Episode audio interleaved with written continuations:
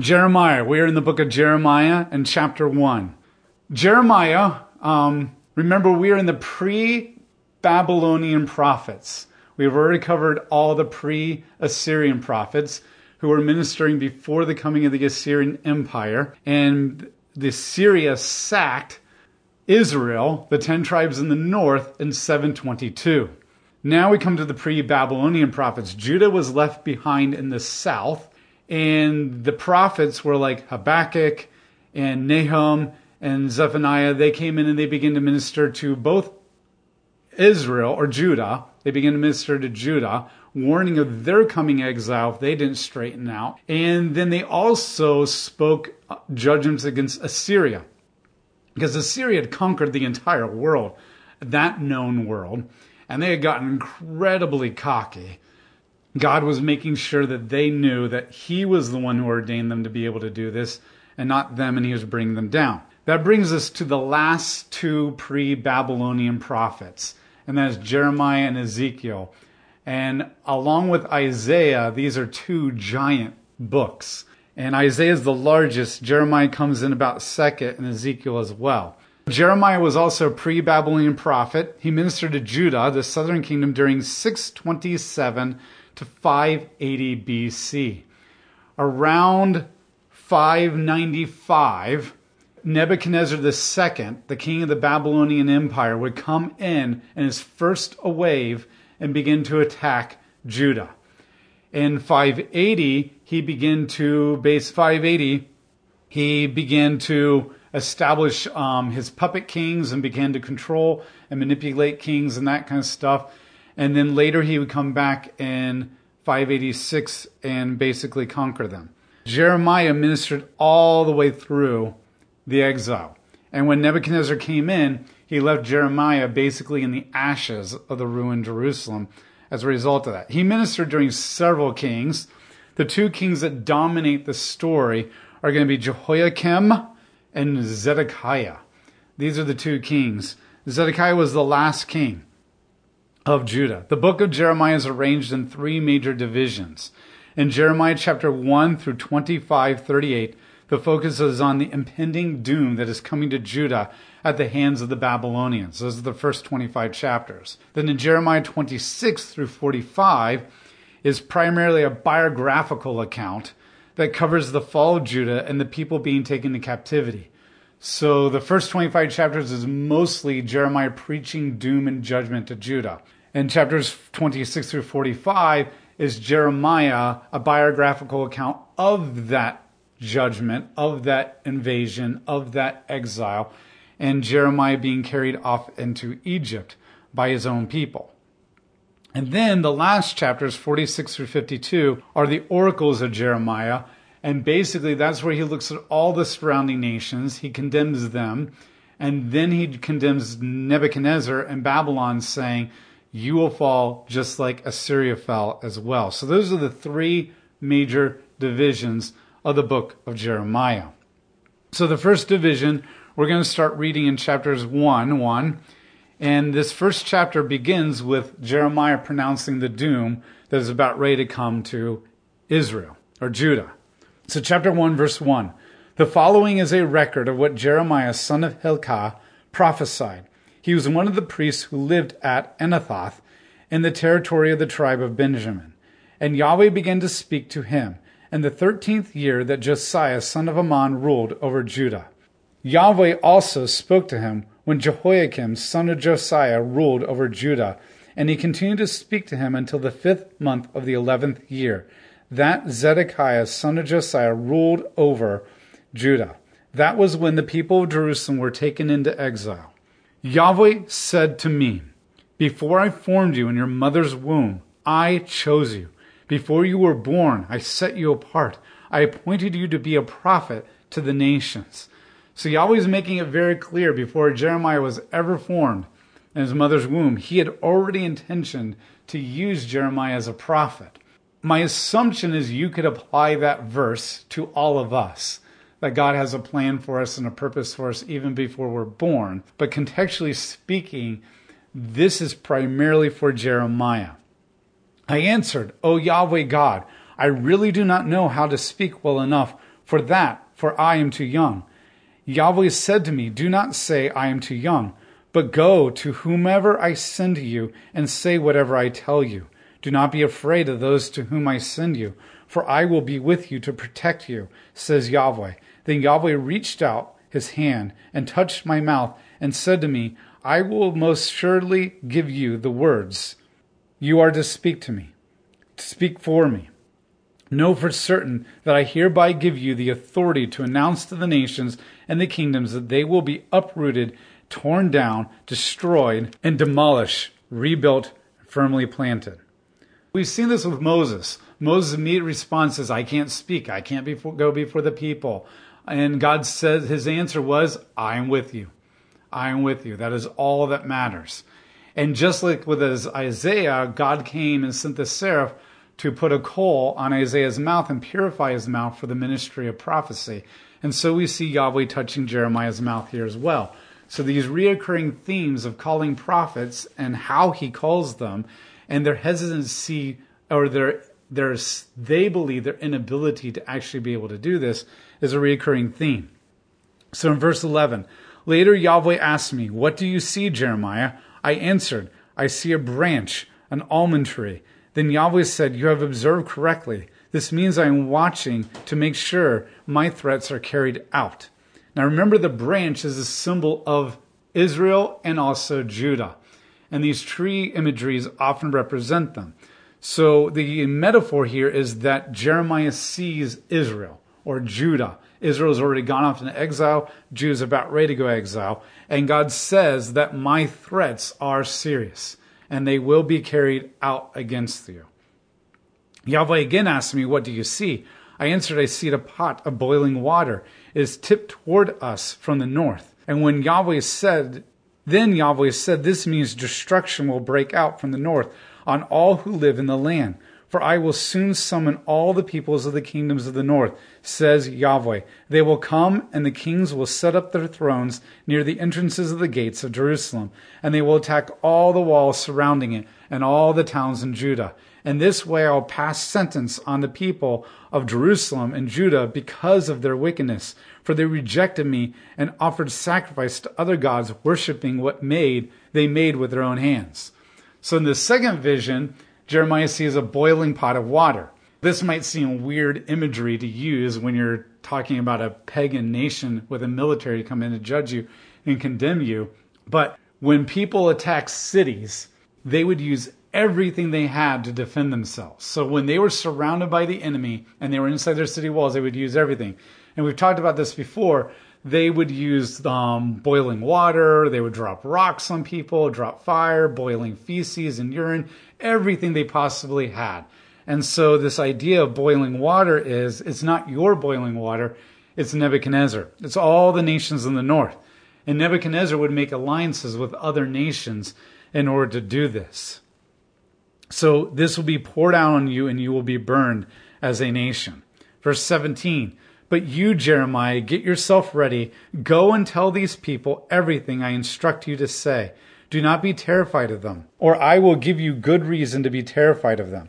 I, Yahweh, hereby promise to make you as strong as a fortified city and an iron pillar and a bronze wall. You will be able to stand up against all who live in the land, including the kings of Judah, its officials, its priests, and all the people of the land. They will attack you, but they will not be able to overcome you, for I will be with you to rescue you, says Yahweh. Now, this is where God's promises for Judah were drastically different than it was for Israel. Because in Israel, he said, the Assyrians are coming. They're going to come, they're going to take you, they're going to wipe you out. And most of Israel was killed. And the few that were left behind were taken off into exile and scattered across the empire. Now, the reason that was is Israel was incredibly wicked. When we're going through kings, remember, they had no good kings. Jehu just barely had some goodness in him, but it didn't last long. And they had mostly false prophets. And all the righteous people, by the time the Assyrians came that were living in Israel, had already migrated and moved to Judah in the south. So that when the Assyrians came, there were no righteous people left in Israel. And so they were all taken and completely and utterly destroyed. We've already seen with the pre-Babylonian prophets that God is making the point that Judah has become worse than Israel. And they have committed even greater acts of grievous sins of idolatry and murder and social injustice and all that kind of stuff than even Israel before them. However, don't mistake that with the fact that there was still a remnant in Judah that Israel did not have. There were still some faithful people in Judah that had not bowed the knee to the gods, and they had not given up their loyalty to Yahweh, and they had not practiced social injustice. So even though the nation as a whole had become worse, not every single person had become that way, unlike Israel in the north. So what God then promised with Judah is that when Nebuchadnezzar came, God would protect the righteous from Nebuchadnezzar, destroying them completely, killing them. They would be carried off into exile, but they would not be massacred, and they would be taken care of in exile. In fact, Nebuchadnezzar took care of people in exile way better than the Assyrians ever did. If you kind of resisted Nebuchadnezzar and flicked your finger at him, so to speak, he would crush you. There was no mercy. He was not a nice guy. But if you did what you were supposed to do and mind your own business, pay your taxes, stayed in your place, he would let you live. And he had a live and let live kind of a mentality on that one. And so what God is promising the righteous people of Judah is, if you don't resist this, because this is the will of God, and if you stay faithful to Yahweh, and we saw this a little bit in the book of Habakkuk, that God would take care of them. That God would take care of them because they were the righteous.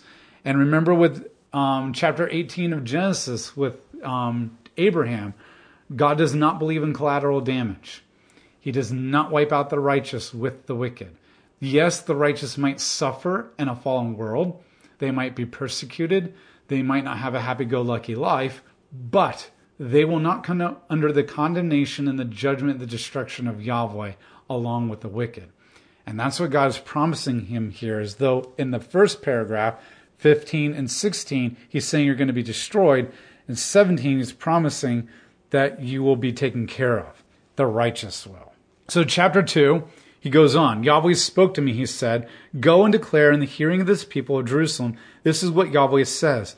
I found memories of you, how devoted you were to me in your early years. I remember how you loved me like a new bride.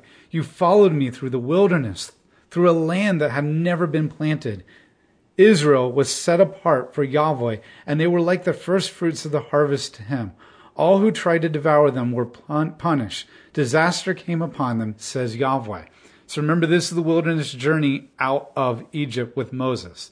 Now listen, verse 4, to what Yahweh has to say that you destruct the sons of Jacob. All your family groups from nation of Israel, this is what Yahweh says.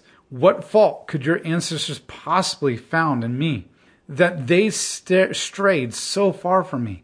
They paid allegiance to worthless idols, and so became worthless to me. They did not ask, where is Yahweh, who delivered us out of Egypt, who brought us through the wilderness, through a land of desert and sands and rift and valleys, through a land of drought and deep darkness, and through a land to which no one travels and where no one lives.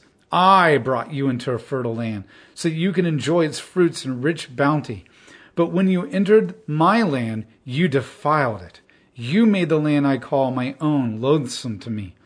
Your priests did not ask, where is Yahweh? Those responsible for the teaching of my law did not really know me.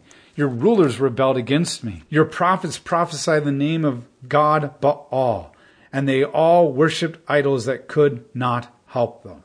Now, we've seen this contrast with other prophets, but remember, I hope you begin to appreciate now by going through the prophets, one, many things, but one of them is how many times God recounts his history with them. How much he goes back to the Exodus, goes back into the wilderness, how he provided for them and took care of them. And this would be the equivalent of our communion, where we're constantly called in the epistles to go back to the cross and remember how Christ brought us out of our own Egypt and brought us through our own wilderness into the promised land of salvation. And so this is what God is doing. He's constantly taking them back to their greatest and most significant historical salvific moment. and how he took care of them and blessed them in a way that no other God ever did. And yet they responded by going to other gods and worshiping them, gods who could not help them. And no matter how many times these gods failed them and how many times God showed up to rescue them, they never learned their lesson. Verse 9, so once more I will state my case against you. Now notice this is courtroom language. Says Yahweh, I will also state it against your children and grandchildren. Go west across the sea to the coast of Cyprus. Cyprus is a little island in the Mediterranean. Well, it was a big island in the Mediterranean right off the coast of Israel. And see, send someone east to Kedar and have them look carefully. See if such a thing has ever happened. Has a nation ever changed its gods, even though they are not really gods at all? But my people have exchanged me, their glorious God, for a God that cannot help them at all. Now here's his charge against them, and this is so interesting. This is a unique charge that God gives in Jeremiah that he does not really do in most of the other prophets. And his charge is this: you can look everywhere in the ancient world, and those nations, Egypt and Babylon, Cyprus, and everywhere, they have remained loyal to their gods forever.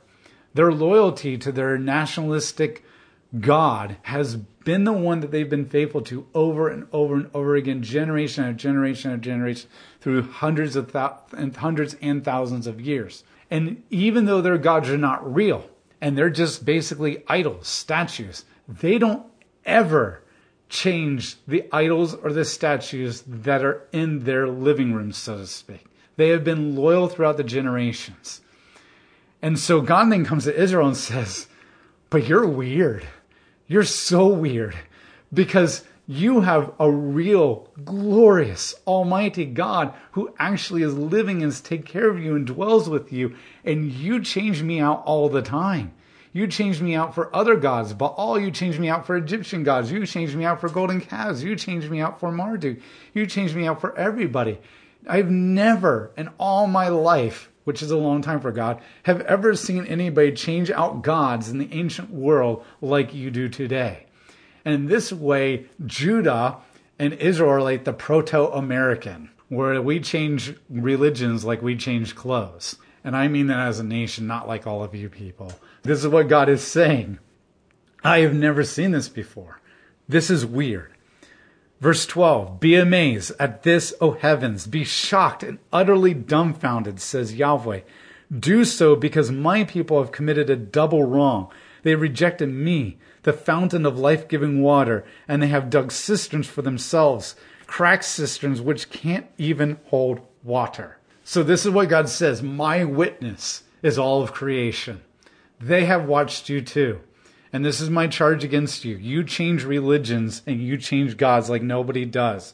And you have given up the water of life for broken cisterns. Now remember, cisterns are those large holes carved in the ground, like in bedrock, not dirt. And they're huge. They're bigger than your living room. And they hold water. But over hundreds of years, the ground shifts, they crack. And when they crack, they can no longer hold water. And a cistern that does not hold water is useless when you live in a culture that is utterly dependent upon water and rain all the time. And this is what God says. When you change gods, you become useless. And this is another reoccurring theme throughout the prophets, is that by worshiping gods, you have yourself become worthless by worshiping the worthless gods. Verse 14, Israel is not a slave, is he? He was not born into slavery, was he? If not, why then is he being carried off? Like lions, his enemies roar victoriously over him. They raise their voices in triumph. They have laid his land waste. His cities have been burned down and deserted. Even soldiers from Memphis and Taphanes have cracked your skulls, people of Israel. So he says, look, you weren't born into slavery. Now, you would say, yeah, technically there were people who were born in slavery in the ancient times of Israel when they were in Egypt and that kind of stuff, but not as a nation. Remember, the birth of Israel as a nation came when they were at Mount Sinai. It was at Mount Sinai when God goes to the prophets, he describes giving birth to Israel out of Egypt, so to speak, and bringing them through the Red Sea, which was their baptism, and then bringing them to the Promised Land. And before they got there was Mount Sinai. And when he gave the law to them and appeared to them, that was their birth as a nation. That's when he adopted them. And so when he adopted them, they became born as a nation. They were not born into slavery. They were born into freedom under the almighty living God. And that's what he means. You have brought all this on yourself, Israel, verse 17, by deserting Yahweh your God when he was leading you along the right path. What good will it do to you then to go down to Egypt, to seek help from the Egyptians? What good will it do to you to go over to Assyria, to seek help from the Assyrians? Your own wickedness will bring about your punishment. Your unfaithful acts will bring down discipline on you. Know then and realize how utterly harmful it was for you to reject me, Yahweh your God, to show no respect for me, says Yahweh God, who rules over all. It is to your detriment when you forsake the only God that loves you, the only God that has rescued you, the only God who can actually take care of you. Verse 20, indeed, long ago you threw off my authority and refused to be subject to me. You said, I will not serve you. Instead, you will give yourself to other gods in every high hill and under every green tree. Like a prostitute sprawls out before her lovers, I planted you in the land like a special vine of the very best stock. Why in the world have you turned into something like a wild vine that produces rotten, foul, smelly grapes? You can try to wash away your guilt with a strong detergent. You can use as much soap as you want, but the stain of your guilt is still there for me to see, says Yahweh God. How can you say, I have not made myself unclean? I have not paid all allegiance to the gods called Baal. Just look at the way that you have behaved in the valley of Hinnom. Now, the valley of Hinnom was a valley on the western side of Jerusalem, and it was a valley where they sacrificed a lot of animals and humans to the pagan gods. And when you stood in the valley and looked up, you could see the temple with the glory of God in it. So right in his presence, they were sacrificing to the pagan gods. Think about the things that you have done there. You are like a flighty young female camel that rushes here and there, crisscrossing its path. You are like a wild female donkey brought up from the wilderness. In her lust, she sniffs out the wind to get the scent of a male. No one can hold her back when she is in heat. None of the males need wear themselves out chasing after her. At mating time, she is easy to find. This is a very graphic image. But remember, they are used to animals. What we're like not used to because we didn't grow up on a farm. Some of you might have been on a farm or worked on a farm at different times, but they were used to seeing animals in heat and going on. All that stuff was pretty, and even kids, that was pretty normal for kids to see, even though I would never want my kids to see that. But that was what they were used to, that imagery. And so he's making it clear, like, the female camels and female donkeys are really, really aggressive. And that's what you're like when it comes to idolatry. Verse 25, do not chase after the other gods until your shoes wear out and your throats become dry. But you say, it is useless for you to try and stop me, because I love those foreign gods and want to pursue them. Just as a thief has to suffer dishonor when he is caught, so the people of Israel will suffer dishonor for what they have done. So will their kings and officials, their priests and their prophets. They say to a wooden idol, you are my father, and they say to a stone image, you gave birth to me. Yes, they have turned away from me instead of turning to me. Yet when they are in trouble, they say, come and save us. But where are the gods you made for yourselves? Let them save you when you are in trouble. The sad fact is that you have as many gods as you have towns, Judah. Now, there are two contradictory things that are being portrayed here by God. The first one is that you call out to me, Judah, and you say, when have we been unfaithful to you? We've never been unfaithful to you. And then they also say, but I can't give up my pagan gods. I love them too much. And so they're contradicting themselves. They don't get that they're unfaithful, and they're publicly admitting that they can't give up their pagan gods. And this is very, very, very common with people who are constantly in affairs over and over again. They get so steeped into that affair and so addicted to it that they can't give it up even when they want to, even when they know it's wrong and they can't want to get out of it. But at the same time, they've rationalized what they're doing so much that they think they can be loyal to their spouse and to their affair at the same time, and there's nothing wrong with it. And it's a weird thing that they start thinking when they get involved in that activity. And so God is saying they're doing the same thing with the idols in that kind of a way.